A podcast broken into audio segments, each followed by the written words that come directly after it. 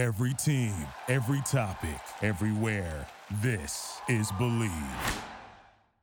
One gift that never gets returned? Trick question. It's three gifts beer, wine, and spirits. And with Drizzly, you can send the gift of drinks right to your loved one's doors. Drizzly lets you compare prices from local liquor stores on a huge selection of beer, wine, and holiday spirits, then get them delivered right to that lucky someone's door in under 60 minutes. And right now, Drizzly is giving customers $5 off their first order. Just enter promo code JINGLE at checkout. Download the Drizzly app or go to drizzly.com. That's D R I Z L Y.com.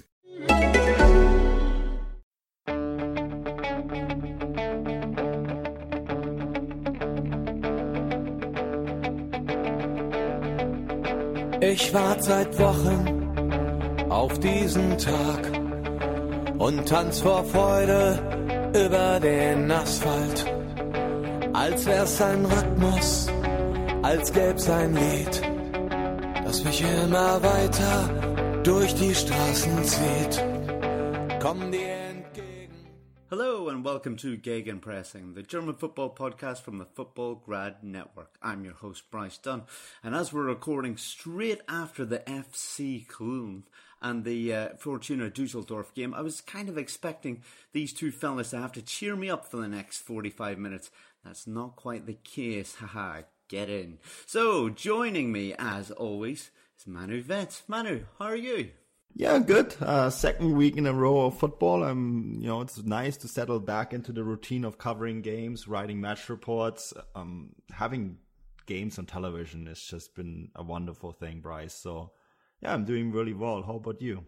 Yeah, not too bad. As as I mentioned, you the derby. I watched it. I'm going to be honest. I almost fell asleep. I don't think um, you know FC were very good, uh, but managed to get the two goals at the end to uh, to make it all look a little bit better and, and, snatch a point. So I'm pretty good actually, and yeah, I'm glad that football's back. I'm obviously glad to be talking um, about it to you fellas and and to everyone else that I'm talking to, maybe online and in person. But um, yeah, it's it's nice to have it back, and yeah, I'm pretty good if I'm being honest.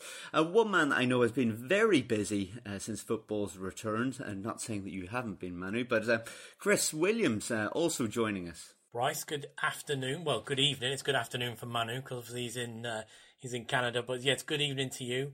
Um, yeah, I had the the privilege of uh, a very high scoring game this afternoon, which was um, Leipzig's rout against Mainz. Yeah, I believe you were on the radio, eh? Oh, I know that because I tuned in. Um, nice job, Chris. I, I enjoyed hearing your voice twice on a Sunday. I don't know whether that's fortunate or unfortunate. I'll let you decide that, Bryce.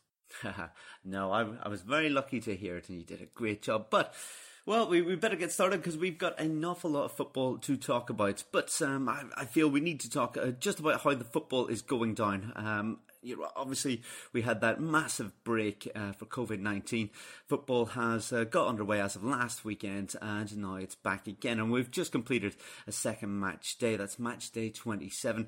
Manu, um, how do you feel it went? Um, you, we've we kind of summed it up um, a little bit last week as well, didn't we, when it was all over and had a bit of a discussion as to how it's been received by everyone and uh, and the general opinions and and what is it um, after the second week yeah, I mean, it's it's settling into a little bit of a routine. I feel that you know, never going to get completely used to it um, the way it is right now. I mean, football without fans is is something is missing, right?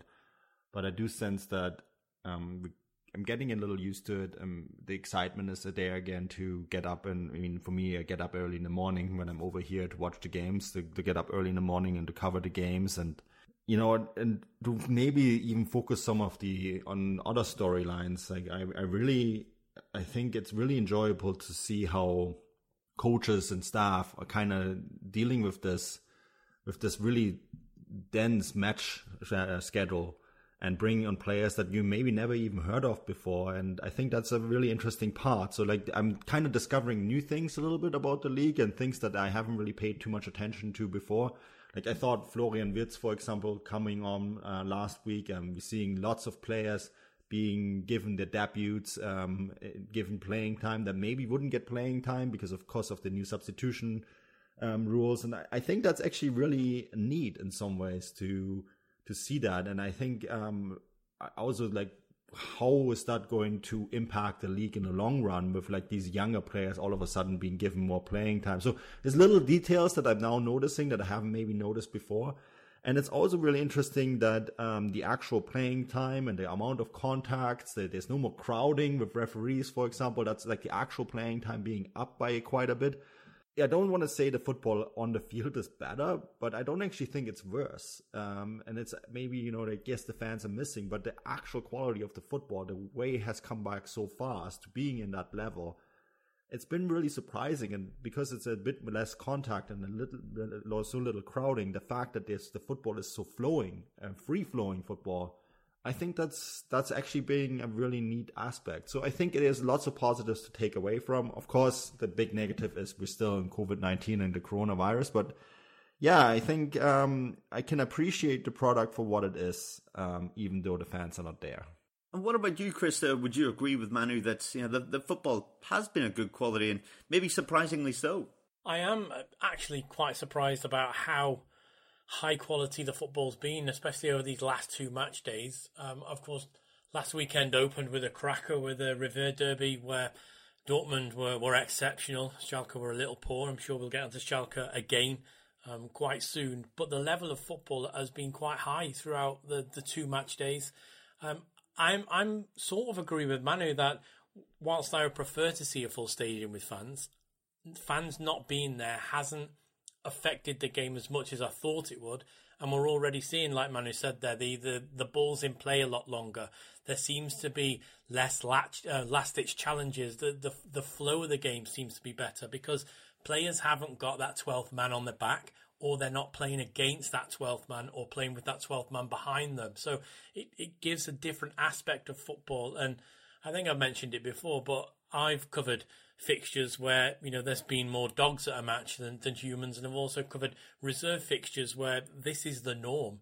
Um, I don't want it to be the norm, but at the moment it is the new norm, and I'm impressed by the level of football. We've got the some of the attacking football over this particular match day has been a joy to watch, and you know, long may that continue. Um, if we're in these COVID nineteen times at the moment, and the worst thing that we're talking about is is maybe trying to keep track of, of 10 changes in a match which is quite hard for a journalist to keep track of when there's so many changes. If this is the only negative apart from the fans not being there i think it's a negative we'll all take. I didn't expect the football to be such a, a highly polished product especially with the 8 9 week gap that we had. I mean it doesn't feel like a preseason. It feels like we're into the last nine match days of the season, and there's there's a title to play for. There's relegation to avoid. There's European places to qualify for.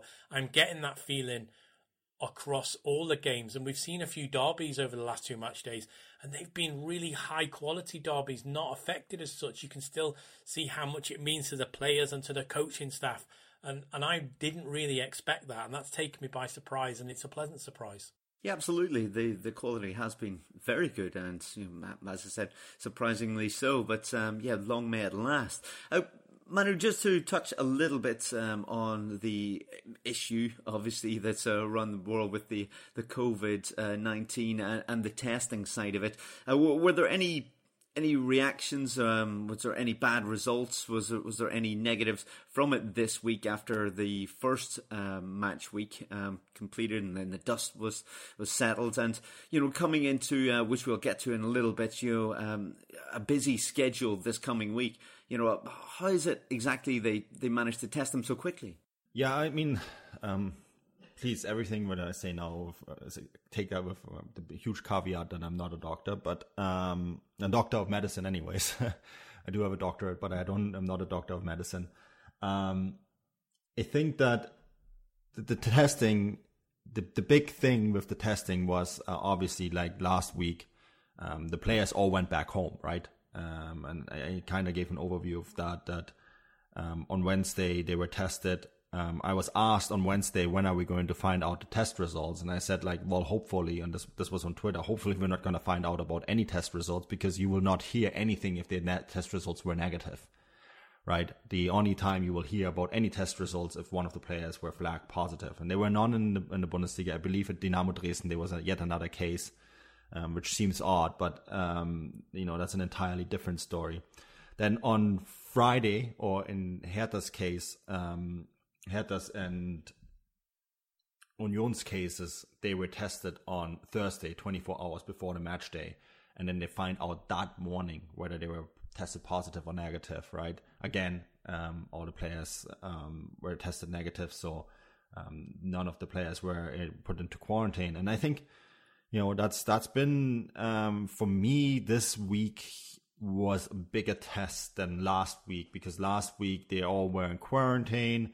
Yes, we all laughed about Heiko Herrlich and um, Salomon Kalou and he- Heiko Herrlich's, you know, press conference and being then isolated and Salomon Kalou um, with his Facebook video. But you almost wonder how often does this kind of same stuff happen in other uh, lines of work, lines of life, right? Like in other lines of work. Um, how often does this kind of stuff happen? For example, Volkswagen.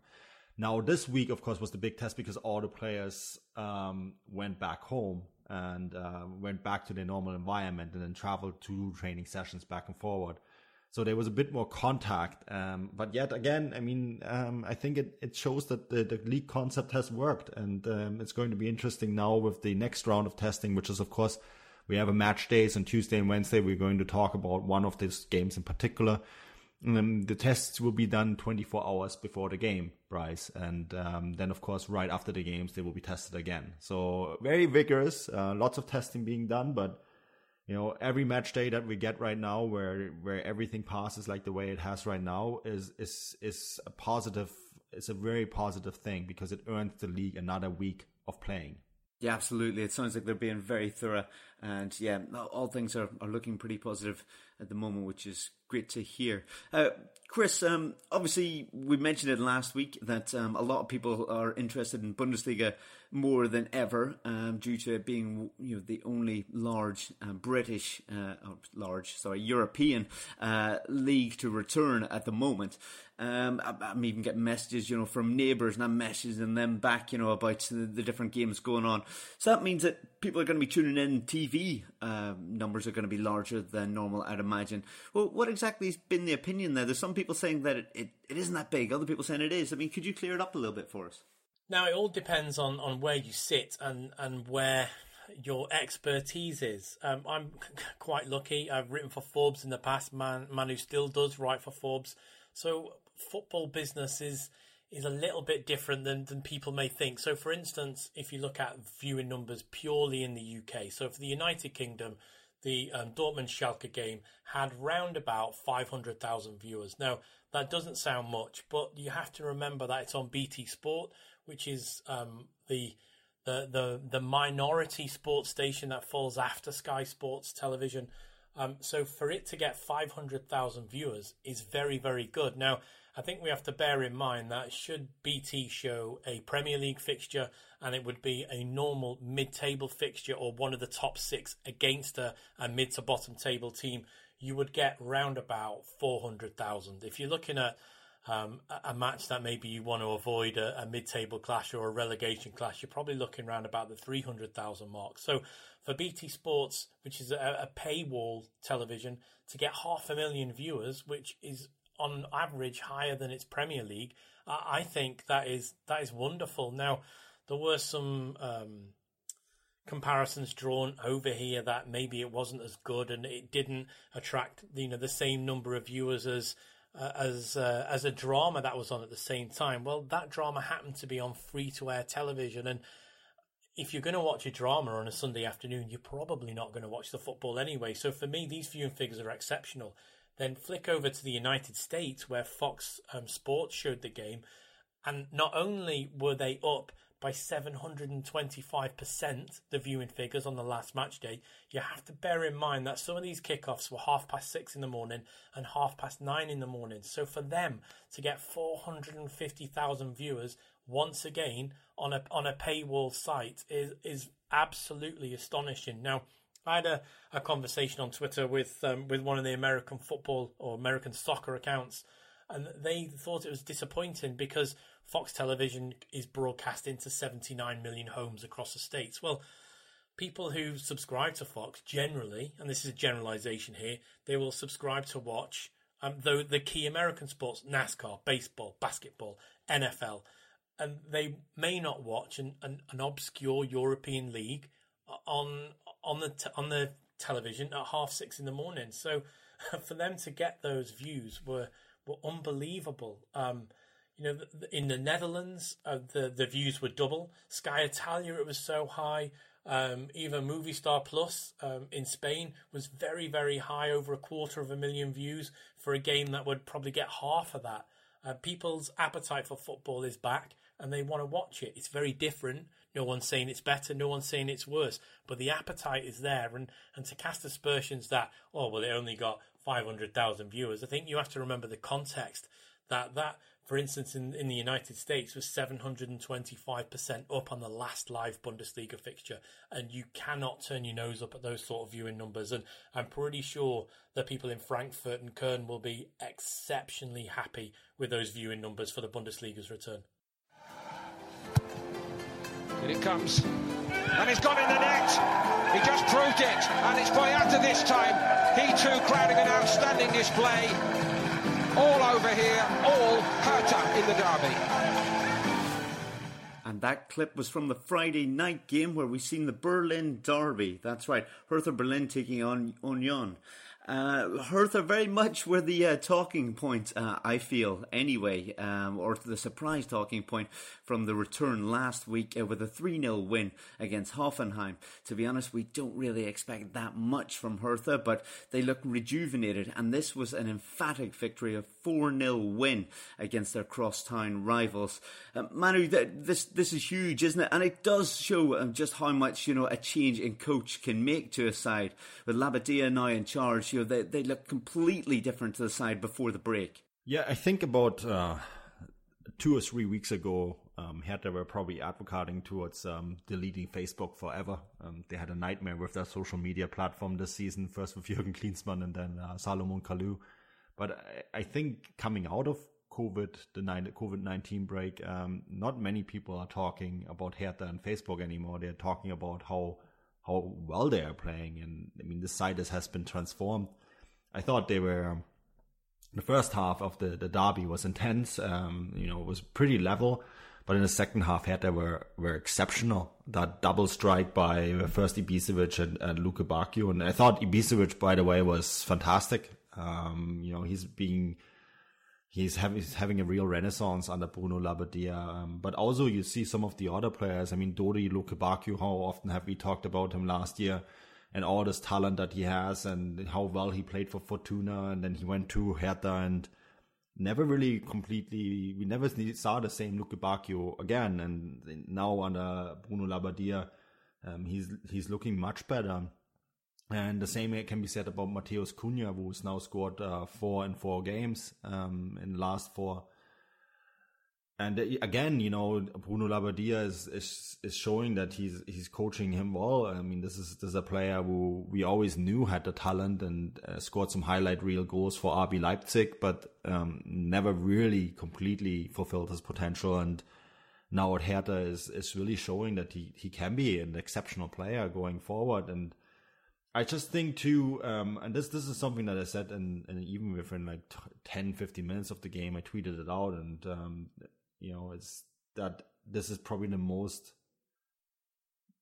the most attractive that I've seen Hertha play. Um, I said I jokingly said this like Hertha is showing some semblance of attractive football, but they were playing well out of the back. They were pressing high. They were, you know, they were playing real good good football. And I think that's like anyone who's seen Hertha over the ages. Chris and I have been to Berlin lots. Um, we usually go to the games there when they get smashed by um, anyone, really. I mean, I, I, was at a game where they got smashed by a side that is now in the Swedish second division.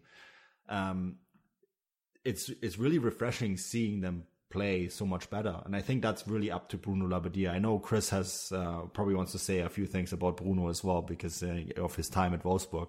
Yeah, it's no surprise that he's got this Hertha side um, clicking almost instantly, really. For, for, me, the way Bruno Labbadia plays football or the way he approaches football and the way he wants his players to play is a joy to watch. Um, I think he's unfairly been given a label as um, as someone who avoids relegation, can can bring a team up from, from a fight. And I would hate to say this, but an easy comparison for the for anyone from the UK would be a sort of Sam Allardyce type, but he plays a or his tactics and his philosophy is a lot better, and I think he didn't get that opportunity at Wolfsburg. He he, he saved them, uh, he took them high in the league, but he wasn't able to be given the right amount of time to develop the style of play that we're seeing him make almost immediately at Hertha. I mean, if you look at Hertha's front three, Cunha, Ibisevic, and Luka Bakayoko, that is a very strong front three.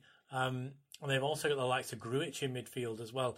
And what particularly impressed me since since the return, and especially on Friday night for the derby, was the way they were able to um, do real nice, pretty, intricate passes in the middle and look to either flanks and, and look to play through the lines against Union. They were quite happy to, dare I say it, knock it long and, and look for uh, Ibisevic to knock it down to either Cunha or Bakayoko on the side. So they can mix up their play, which I think has been lacking in Hertha for a while. And I know, Manu, we've spoke about this. Bryce, we've also spoke about this Berlin is crying out for a big club, and Hertha have got all the ability now to, to push on and get into the Europa League consistently and maybe build towards a Champions League slot because we all talked about how we would like to see this derby and and how we'd like to see Union and Hertha playing uh, in a full stadium. Unfortunately, we didn't get that on this match day. Um, and I don't think it detracted from Hertha. I did think it did for Union. I think they struggled without the crowd. But for Hertha Berlin, this is real encouraging signs for me that they can build upon this this foundation that Bruno Labbadia is making, and they can really push towards those European places. Yeah, that's it. Uh, you, we've had a few people even asked us, you know, uh, since the return of the Bundesliga, you know, why is this not the case? Why have they not got a bigger, um, more successful club in Berlin? And yeah, I, I think that you know it's. Um, I, I think that will change in time, and it, it's a good thing to have them both in the Bundesliga, isn't it? And yeah, that was um, a fun way, if you were a Hertha fan, anyway, to uh, to start the weekend off. So we're going to move on now and talk about uh, Bayern Munich. And well, it, it, the scoreline you look at and you think five two, and you think it must have been clear sailing, and it very much was up until three 0 when Robert Lewandowski scored once again. Then there was two goals by the visitors to bring it back three two uh, within three minutes, and that gave them a bit of a scare, didn't it, Manu?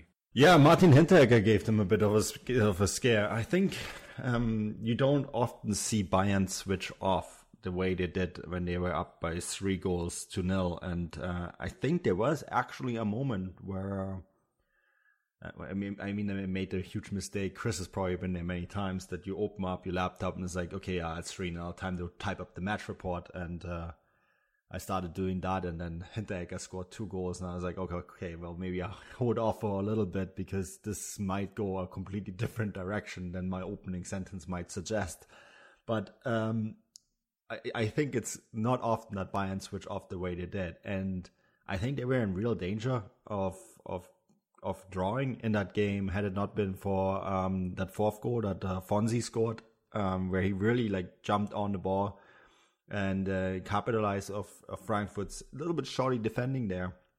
And then the own goal by Hinteregger uh, sealed it. Um, you know, interesting that Hinteregger scored two goals and then scored a third on his own. Um, but yeah, I think I, I, thought it was interesting that Bayern took that lead and um, completely switched off and did not pers- like did not keep up the pressure, and it, it needed those two goals and then the Fonzie goal uh, for to basically get them back up to tempo. But yeah, I think maybe it is the lack of atmosphere, or maybe it's just you know the the, the, the lack of pressure, um, or maybe they just didn't Frankfurt didn't think that Frankfurt could come so back quickly back into the match, but it's definitely something that you don't often see from this Bayern side. Um, at the same time, I mean, they then they also were able to turn it right back on and, and win the game. Uh, it's it's an it's an definitely something where you know we have a big match coming up um, on the weekend with with Dortmund. Um, so it's going to be interesting to see how how Dortmund looked at this and how they um, if they saw anything in this game that they were thinking, okay, well, if you can put on some pressure on them, they are beatable. Yeah, that's. I, think we uh, then need to uh, talk about Dortmund as well, especially ahead of Der Klassiker, which is coming up on Tuesday. Um, an early kickoff on Tuesday as well. It's going to be 5 p.m. Uh, in the UK. Um, check your, your local times as to when it'll be on. This is going to be one to certainly tune into. Um, Chris, uh, Manu's talked a little bit about Bayern switching off. Uh, I mean, they got the job done. They didn't look that convincing either, uh, really, against Union, did they? Um, do you think this is a time where Dortmund can really um, make the most of it? I mean, they won 2 0 against Wolfsburg over the weekend. Um, they really need to win it, don't they, to stand a chance of, um, you know, getting that first place? I think it's in, it's imperative for Dortmund to win this Klassiker, and I can see the whole league campaign turning on this game if Dortmund are able to get a positive result uh, and to narrow that gap and to bring it down as much as they can. Um, it will certainly help them in their pursuit of um, of the title. I think Dortmund and Lucien Favre in particular will will have studied um, Frankfurt's two goals, both from set plays.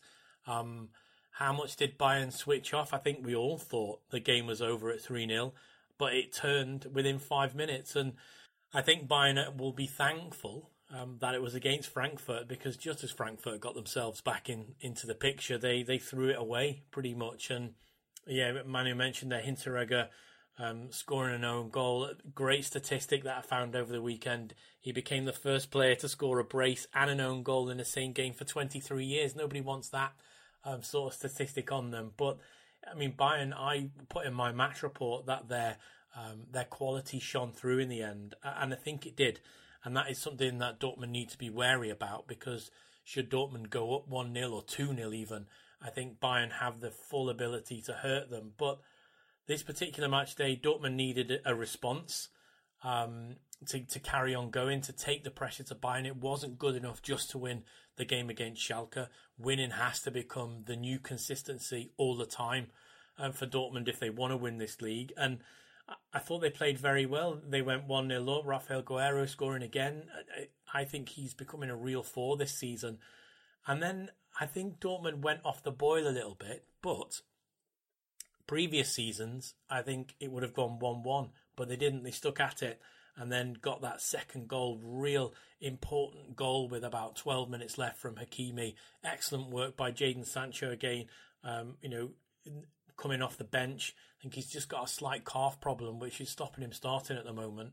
Uh, but they're getting goals from all around um, the pitch at the moment. I mean, Haaland had an air kick, um, but Guerreiro was there to, to make sure it went in. They're not just relying on one person, and that's what makes this Dortmund side particularly exciting. So I don't want to build up Tuesday matches, uh, Tuesday night's game too much, Bryce, because I went to the only nil-nil Klassiker three or four years ago now, um, and I was bitterly disappointed at the end of it. However, if we have a nil-nil on Tuesday night, I may just eat my own hat. yeah, absolutely. Very unlucky there, Chris. Um, Manu, I mean, would you agree with Chris that this is kind of make or break for Dortmund? Uh, I mean, they haven't been very successful against Bayern in the previous two games uh, that they faced each other. Uh, but it, it almost seems like, you know, the, the form of the sides is right for them. Well, there's two Borussia Dortmunds. There's the Borussia Dortmund playing at home, and there's Borussia Dortmund getting smashed in Munich uh, year in, year out.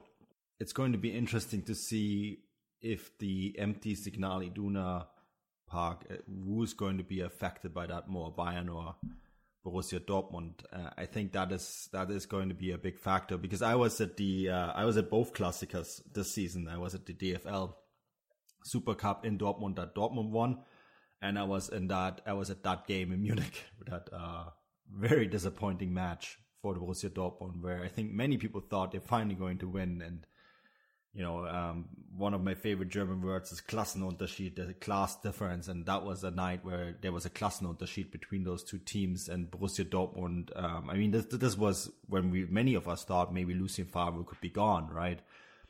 Uh, so I think that they have a lot to prove in this game. And I'm with Chris. Uh, I think they would have in the past maybe dropped points against Wolfsburg the way they were playing. I think too that Dortmund's ability to beat Bayern Munich, and I'm interested to hear what Chris thinks about this, will massively depend on Mats Hummels. I think we saw how important Mats Hummels has become to this team in that game against Wolfsburg. Mats Hummels was taken off with uh, as a precautionary measure with a foot injury um, at halftime, and Emre Can, who I think is an immense player, um, I think he is going to be very important for for Dortmund as well. But he was playing in in a in a centre back role, and I think it's just even though he would like to play there, I think he's just not as influential there as Mats Hummels is. I think his role is much better in midfield or next to Hummels, and it, it they visually dropped off a little bit, and uh, I think Hummels being on the field on Tuesday is going to be incredibly important for Borussia Dortmund. Yeah, I, I, I agree there entirely, Manu, because I think we all know Emre Can's a very talented individual, and and he is very good in that defensive midfield position. That he can pretty much make his own if he's on the top of his game. He can play centre back in the same way that Javier Mascherano used to be able to play centre back for Barcelona because he's a, a midfielder. So he, you in essence become a, a defender who can play like a midfielder, and I think that suits Emre Can, but he still gets highlighted for the fact that he's not a centre back. Um, and that's the only problem for me is he may be able to get, you know, his foot on the ball and to look up and to be able to pick a nice pass, but Mats Hummels can do that and he can do the defending to a higher standard than Emre Can. And that's not to write Can off. I just think when you've got someone as talented as Hummels, um, you need to have your best players when you're playing against Bayern because I think we've seen um, over the last two match days since the, the league's come back that Bayern haven't been on top form. But even though that's not the case, they've still managed to win convincingly in the end. And if you're Borussia Dortmund or associated with Borussia Dortmund, you don't want Bayern winning convincingly in this game. It was interesting to hear um, Thomas Muller speak after the match um, to Sky to say that he feels for him there's nothing better than playing against Dortmund. Um, that Bayern have set themselves three wins um, in, I think we're going to call it just over a week. The Union game, the game against Frankfurt, and Tuesday night's game against Dortmund. They've set themselves three wins from three. They've got two of them. Um, Muller also said, he, apart from there's nothing better than playing Dortmund, that he thinks the title belongs in Munich and he wants to leave Signal Iduna Park with a smile on his face. And they're quite, uh, they're quite big words. If I was Lucien Favre, I'd probably type out and then pin up the words of Thomas Muller on the on the dressing room wall just to give everybody a little bit more impetus. Obviously, he'll have to print it out twice because of the two changing rooms at the moment. But don't let it get away that this is a match where sometimes form can go out the window. Very much agree with Manu that if this is in um, the Allianz Arena, I think Dortmund will start the game 1 0 down psychologically, and that's been a problem for them for the last couple of seasons. But in their own backyard, normally with a full house, they seem to have the edge. It's going to be very interesting for me to see how the empty stadium affects either side, um, or both sides, sorry, and to see which side benefits from it the most, in inverted commas. Yes, that's it. Bayern Munich sitting in with 61 points and right behind them, Dortmund 57. So it's a massive game if Dortmund want to close that gap. So let's move on to the Sunday games and talk about third place RB Leipzig. Uh, Chris, you watched this game as we mentioned. You were doing a, a bit of uh, work for the, one of the radio stations, as you watched it rather closely. Um, a rather entertaining game and, and then finally getting back to uh, winning ways. But um, Sabitzer, we've seen him have a very uh, positive performance, and you know that was no ton in, in intended. But after testing positive for you know coronavirus just uh, only three weeks ago, Leipzig were unbelievably good today. Sabitzer was was influential, as was Kevin Kampl. Um, but yeah, considering he tested positive three weeks ago, um, I would assume that being asymptomatic, he obviously just had the disease but didn't know, so he wasn't suffering from the symptoms that you've seen. So, you know, cold-like symptoms and, and a and a persistent dry cough and a sore chest. I don't think he would have been able to pull out that sort of performance had he had um, those symptoms three weeks ago. But yeah, Leipzig were um, phenomenally good today, and I think that's down to the way that Julian Nagelsmann set them up. They started with a back three, but very quickly changed to a back four, and that's something I particularly like about Nagelsmann is he reads the game um, very, very well. And his team were, were simply unstoppable. Timo Werner will quite rightly get all the headlines with his hat trick. I think on another day he could have had a double hat trick. I think if he looks back on this performance personally, he'll he'll find some areas where he could improve on, and that is quite the statement to make, Bryce, after you've scored a hat trick. But that's how good they were. But um, Poulsen was was brilliant, captain in the side today, a real landmark day for him, um, and. I did feel sorry for um, for Mainz because they didn't know whether to press, they didn't know whether to drop, they didn't know whether to hold off, they didn't know whether to get close, and in the end, they decided to do nothing. Um, did have a real good go towards the back end uh, when they made some some substitutions. Uh, Mateta came on. I thought he was good. Awoniyi came on again, obviously on loan from Liverpool. Scored last weekend. I, I thought he helped Mainz take the the game to Leipzig a little bit, but I mean the game was over at half time, um, and the second half was just a joy to watch. And it's a real shame for Leipzig because they play this type of football, and they've dropped so many points. This should be a three way fight for the title at the moment. And I can only presume that at some point during this season, Nagelsmann and his players will kick themselves because they had a real opportunity. Um, and they're still going well in the Champions League whenever, if that ever comes back this season. They're having a great season, and I'd like to see them kick on now. A bit of a disappointing result last weekend at home against Freiburg that we talked about.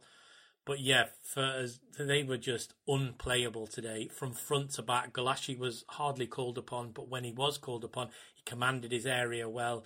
Um, Upamecano started the game very, very well. He was left on his own, Bryce, as one centre back. That's how confident Leipzig were going forward. And even when he came off, um, and Willi Orban came on. It was great to see him come back on after his injury. He looked just as assured in that position. So the signs are looking really, really good for Nagelsmann and Leipzig at the moment. Disappointing for Mainz. But, I mean, if you connected with Leipzig, their football today was breathtaking. Yeah, great result for Julian Nagelsmann and his RB Leipzig side. Uh, and it's great to have Timo Werner back, especially with that hat trick. He looked very sharp, didn't he? Um, yeah, so let's um, let's move on, I suppose.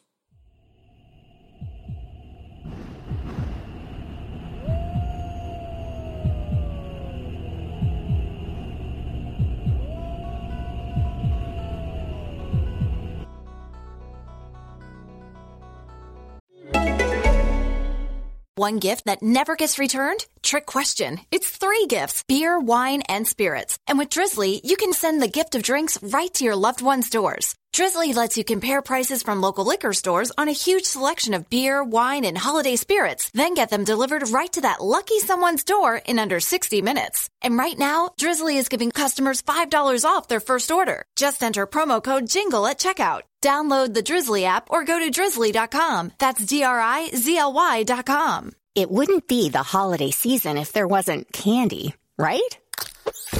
Celebrate the holiday season with the Holiday Crush. They've sprinkled candy with a holiday theme and fun packed challenges every week for five whole weeks, finishing on January 4th. The more challenges you complete, the better your chances of unwrapping delicious rewards. So, are you ready to crush the holidays? Play the Holiday Crush now. Download it from the App Store, Google Play, or Windows Store for free. Terms and conditions apply.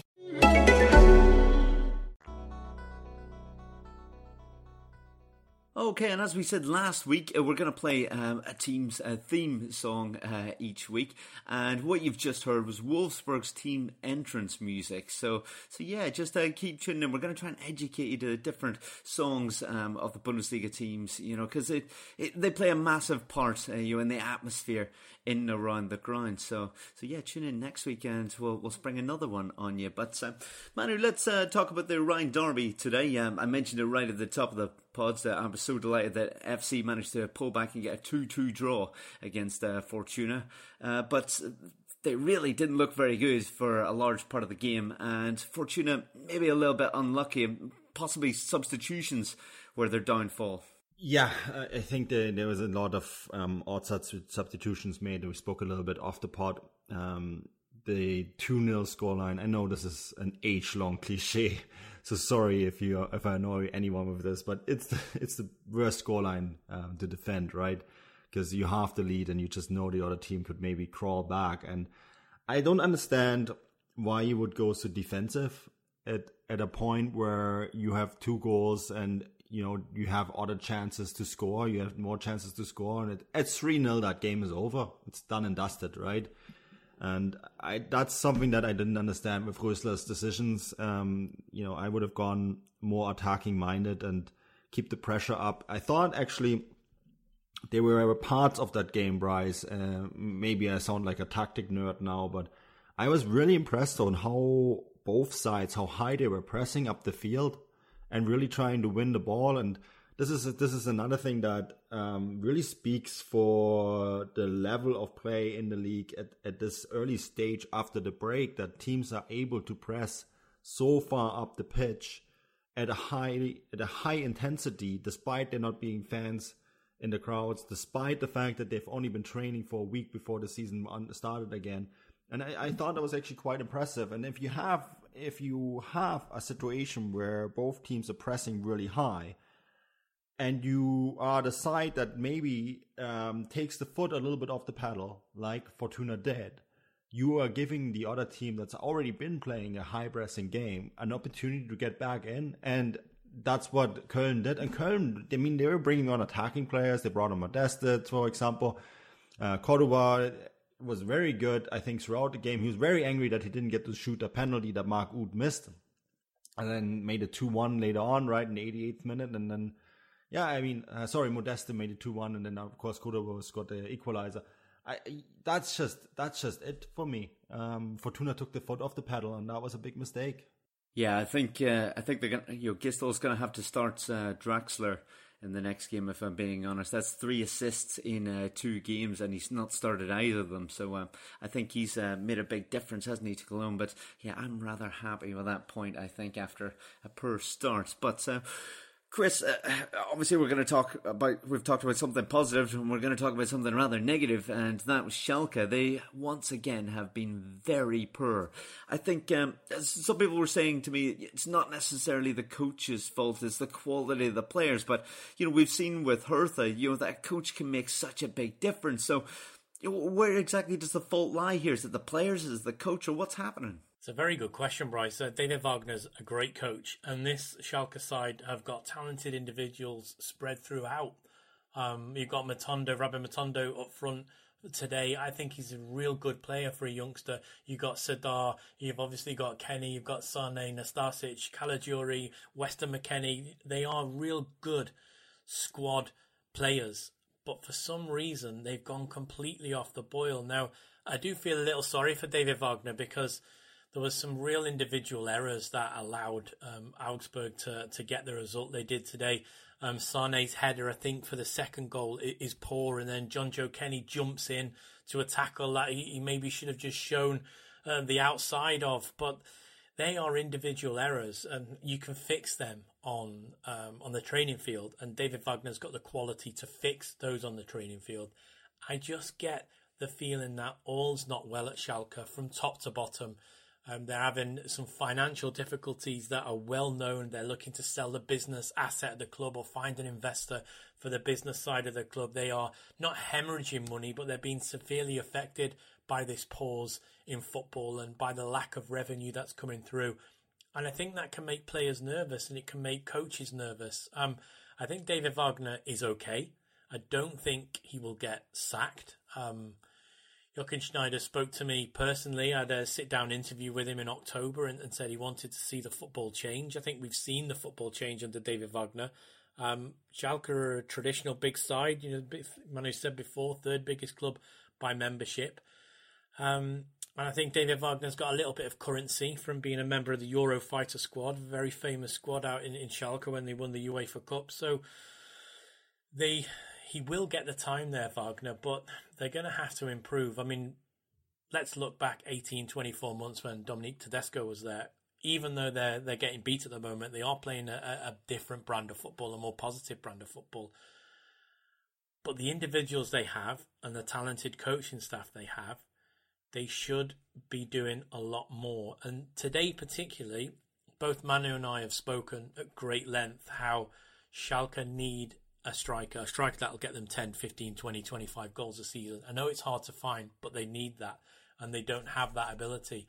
but it's the problems at the back that have really surprised me over these last two match days. Now, whether they're finding it hard to adjust to empty stadiums, I don't think we're going to find out that answer um, until we see Schalke play in front of a, a crowded Veltins arena again. But for me, Manu, I don't know if you agree. We've talked about the, the forward problems, but now it's all about the back. And I'm going to hand you the curious case of Alexander Nubel and Schubert and what's going on there. And surely the hatchet has to be buried now because we're seeing Schalke almost, and I say this with a heavy heart, going out almost with with ten players on the pitch at time. Yeah, the curious case of Alexander Nubel. I, I think this is a question that also came in on Twitter, so I guess we can just um, cover that and touch on that real quick now. But uh, yeah, you're hundred percent right, uh, Chris. Um, Schalke have to go back to Nubel and go. Um, there is no doubt about it that Schubert, even though he is talented and all that, is currently not up to the standard that Schalke require from from their goalkeeper. And yeah, Nubel made mistakes after his move. I think his transfer to Bayern period is a is a mistake as well. But um, he is such a talented goalkeeper. He is the most talented goalkeeper we have in German football at the moment, and he needs to play. Um, and they, he he should be playing, and he should be playing for for Schalke. Um, I don't think he's going to fix all the defensive problems. I think we've gotten to a point now that the financials and the, the crisis and all that kind of stuff that's going on at, at Schalke. Um, and I do think you're right that that does play a role in, in, in the minds of players, um, is a big aspect. But I think also maybe it's a general quality problem for Schalke. It's not just the attack. Um, you know, you have someone like Rabbi Matondo and Matondo caused like big laughter when uh, Man United discovered like discovered him as a, a cheaper Jadon Sancho alternative. Uh, I think we all had to kind of smile and laugh about that, but I mean, it's because he, he hasn't really been that great in the league, and he's definitely not a striker. Yet he's playing up front in in in that role, right? And Gregoritsch is not a really not a striker either, so they still have that problem. But you look at their back line. I mean, Nastasic had many many injuries, never really quite the same. Sané was a defender they signed from Hannover 96. Um, this is a club that's never been a big club in in German football. Jonjoe Kenny, I mean, this is a lonely from Everton who couldn't play there. Why would he be good enough to play in the Bundesliga? This is a nice guy and all that, and yeah, he had some good performances, but he's not a top class player. I think it's through the board a quality issue. And I feel for some players like Weston McKennie, who I have a really high opinion of, or uh, for example, who I also think has has quality. But you know that that entire team from the goal to the reserve, the reserves is just not strong enough. And I think that they for a while they were playing over their means, and right now I think they they are going to have a tough time for a while because the finances aren't there either to really improve it. So they have to go and maybe find players in the youth, and they have to go for the obvious choices, and um, that brings us back to the keeper, right, Chris? Like, I mean, it doesn't really matter right now. You just need results. So play your best keeper. Um, don't make it a political thing. Exactly right for me because, and I don't want to throw. Um, Marcus Schubert under a bus, but Nastasic and Sané and Kenny, and they must be feeling a little bit nervous with him behind, um, with him behind them, and I think that affects defenders' play. We see, I mean, look at Bayern when uh, Manuel Neuer was out; it affected it affected their centre backs at times. So, if you're a defender and you know that your goalkeeper is quality, and if you were to make a mistake, then the goalkeeper can bail you out. That that gives you a, almost a luxury to be able to take a risk or to be able to take a chance. If you're worrying if I make a mistake here, I've got Schubert behind me, and you know too slow to catch a cold at the moment. That is going to affect your play. But yeah, you are quite right from front to back, and even on the bench, um, they're having problems. And I think everybody will know on this uh, that listens to this podcast that we're massive fans of uh, Guido Burgstaller, and for him not to be able to even get on the pitch at the moment is is also a worrying sign. Um, yeah, big changes needed at Schalke in playing personnel. I think. Um, for me, though, the coach Wagner should stay because you'd have to have a look round and say who could we get that was better than David Wagner and, and I don't think there is anybody that's available at the moment who would who would offer a better option than that. And also for David Wagner is he's not playing with the highest quality squad. So should they finish the league in their current position, which is eighth, um, and they're in a, they're in a tight fit there. I mean, they could drop off to eleventh, where Hertha are if Hertha carry on their ascendancy. But for them to be eighth at the moment is probably about right on balance for the squad they've got. And when they were fourth and fifth earlier on in the season, they were probably just punching above their weight a little bit. And I think we all say throughout this podcast as we've been doing it, and Manu and I have said it many times to people who've asked us questions, the table doesn't lie. No, it certainly doesn't. And yeah, I think you're hitting the nail on the head there, Chris, by saying that you know Schalke were punching above their weight to a degree this season, weren't they? But um, we're going to stick with Schalke, but we're going to move to the Twitter questions that we've received this week. And the first one is about that goalkeeper, uh, and we're going to talk about that, I think, quite a bit uh, from here on into the rest of the season. Um, so. We will start off. The first question comes from at that Arab keeper. He says, in your opinion, what does Manuel Neuer's contract extension mean for how much playing time Alexander Nubel will get at Bayern Munich? We'll, we'll go to Manu for this one. Yeah, I think if you are Alexander Nubel, you have to be very worried about the promises made to you. Um, what was it, 15 games a season? I think if you're a young keeper, 15 games a season is not enough um, to begin with. Um, and Manuel Neuer signing a three year contract, we were talking off the pod how good Manuel Neuer has been this season. He's completely, I mean, he's in the conversation again of being one of the best keepers, maybe the best keeper in the world. I know there's some other keepers out there that also claim that, but you know, he is in that conversation again, and rightfully so because he's been fantastic. And that stop that he made against Frankfurt, for example, is a good example. And um, for Nubel, you're you are currently on the bench at Schalke, yes, and as I mentioned, it's political. But how are you going to get past Manuel Neuer at this level? It's just not going to happen. So I think that um, they, I know they've said they're not going to do it, but they must be looking at a loan move for him because he needs to play. He needs to go somewhere where he can play um, significant minutes. Otherwise, he's going to not develop in the right direction. And I think that is will be something that they will have to look at. Absolutely. I think the three of us can agree on that one. Okay, we're going to go to the next question. We'll go to Chris for this one. Uh, we've discussed uh, Der Klassiker a little bit, but we'll, we'll discuss it a little further here. Question comes from at Edmondson Dom. Are Favre and Dortmund going to provide a repeat performance in Der Klassiker once again, or have they got more metal to them now? And he adds, he's not very hopeful. Chris?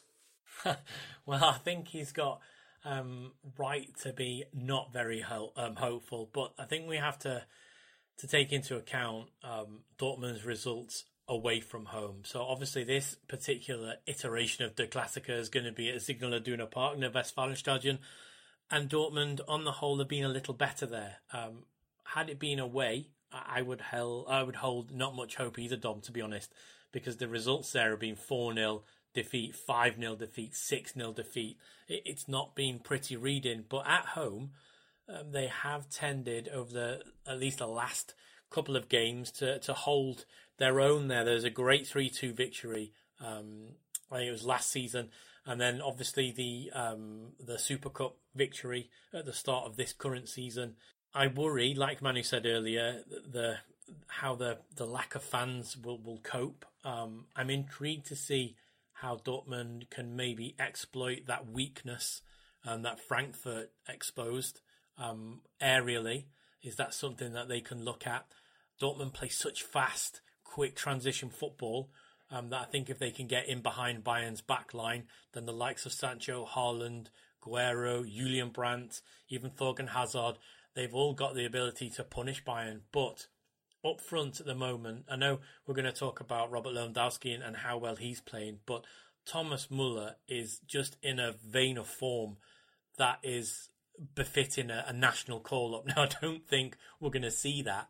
But should Germany play again, uh, whenever that is going to be in the future when national games come back, Thomas Muller has to be considered. Now, whether he is or not is a different question. But his play since Niko Kovac has left and since Hansi Flick has come in, he is now crucial to this whole Bayern operation. And for me, I think we were looking at would Thomas Muller move on in January? Would he move on this summer or whenever the transfer window is going to be open? I think now he's as crucial to the way Bayern play as he's ever been, and I really want to see um, him particular have a go at that Dortmund back line because if there is any sort of um, chink in that armour, um, if Hummels was not to play, if Emre Can was to be in there, I think um, Thomas Muller's movement and his movement on the weekend against Frankfurt was phenomenal. I, I think he could really hurt Dortmund. So it's going to be a close one for me, Dom.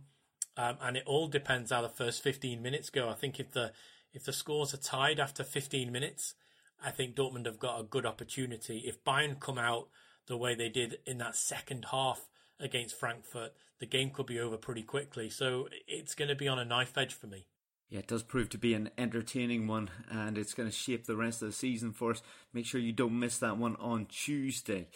Uh, so the final question of the day, we'll go to you, Manu. Uh, it comes from at Joe Smooth three seven two two. He says, "How much in danger are Eintracht Frankfurt from relegation?" Yeah, it's just four points um, to Fortuna, and um, I would be worried at this stage. I, I, know saw somewhere on Twitter the other day that someone said like, "Oh, why would any team in the Bundesliga be worried being six points off relegation?" You know, with um, what was it, nine games to be played at that stage. And I said like, "Look, teams have gone down with more points at this stage. Um, you're not safe until you got to ma- magic forty points." that's that's the reality of it. And I think that Frankfurt, although they had spells against Bayern where I thought, okay, this is better, they also, you know, were not able. They made so many small, little individual mistakes that cost them, pretty much cost them the fact that they could get back into this game. And this has been going on for quite some time now, and I, I do think that Hütter is an excellent coach. I do like what Frankfurt have offered, and I, you know, people who followed me know that this is a place that I like to go to and watch games quite a bit. And I think that Frankfurt, um, yes, there is a problem. They had problems even with attendance in the stadium, but I think this is a club that without attendance will have even more problems because it is a club that is, I think it might be even the most atmospheric stadium in the Bundesliga. And, you know, anyone who's ever experienced that Europa Cup run that they had, uh, where the other teams were basically scared out of their or scared out of the stadium because I was at a game against Shakhtar Donetsk where you couldn't hear um, a word you were saying. Um, just before COVID nineteen hit in February, I was at the game against Salzburg where they smashed Salzburg, and it was so loud in the stadium you couldn't hear a thing. Um, this is this is a club they, they benefit from that, and you take that atmosphere away, and you're already a side that's struggling quite a bit. Then that's a big, huge problem. Um, and I think that is something that's going to hurt them, and they have to be extremely careful about it, because um, sorry, sorry to uh, steal your your biscuits there, Chris, but no side is good enough to go down. Um, you know, doesn't no one can be protected from that. Um, if you don't get the results, you in the end of the day, you you be are you in danger of getting relegated. You are indeed. You are never too good to go down. And what makes me concerned for Frankfurt is, you know, the the gap is four points, but they still have to play Werder Bremen, who are looking for to, for their own survival. They still got to play Mainz, who are in that area. They still got to play Paderborn on the last day of the season. And I think we can pretty much agree that Paderborn will go down and they'll probably want to go down in a blaze of glory. And if they can drag another side with them, either automatic or into that relegation playoff, it, it, would be it would be a real problem. And the way Frankfurt have played, that 16th place, if you get into it in the last one or two match days, and we've spoken about this before, it can weigh real heavy on the mind on the psychological games. And the games they got coming against um, home against Freiburg, we saw what they did against um, Leipzig last weekend. They're playing Wolfsburg, who played, I thought, played very well against Dortmund and were unlucky not to get themselves back into the game at one point. They've got to play Hertha, who uh, we've already discussed are transformed under Bruno Labbadia. You would think at the moment the only points they'd be guaranteed to pick up would be on match day 32 against Schalke. Yeah, it's definitely worrying times for Eintracht, isn't it? And you, even if we talk about them being in that third from bottom position and going into the uh, playoff, there's some big boys to play, you know, potentially there. You may have Hamburg or Stuttgart. And I, watched um, a little bit of the Hamburg game this weekend, and they looked very good actually. So it's it's not going to be that easy to avoid if you are dragged into it. But that more or less uh, does it for us uh, this week. There are midweek games, we must say, and obviously don't miss that game on Tuesday. Der Classic, Bayern versus Dortmund. That proves to be a really special one. And if you want a game on Wednesday to watch, well, you've got Hertha away to RB Leipzig. That could also be a rather exciting one. But more or less does it for us on the pod today. We'll be back uh, rather soon. Auf Wiedersehen.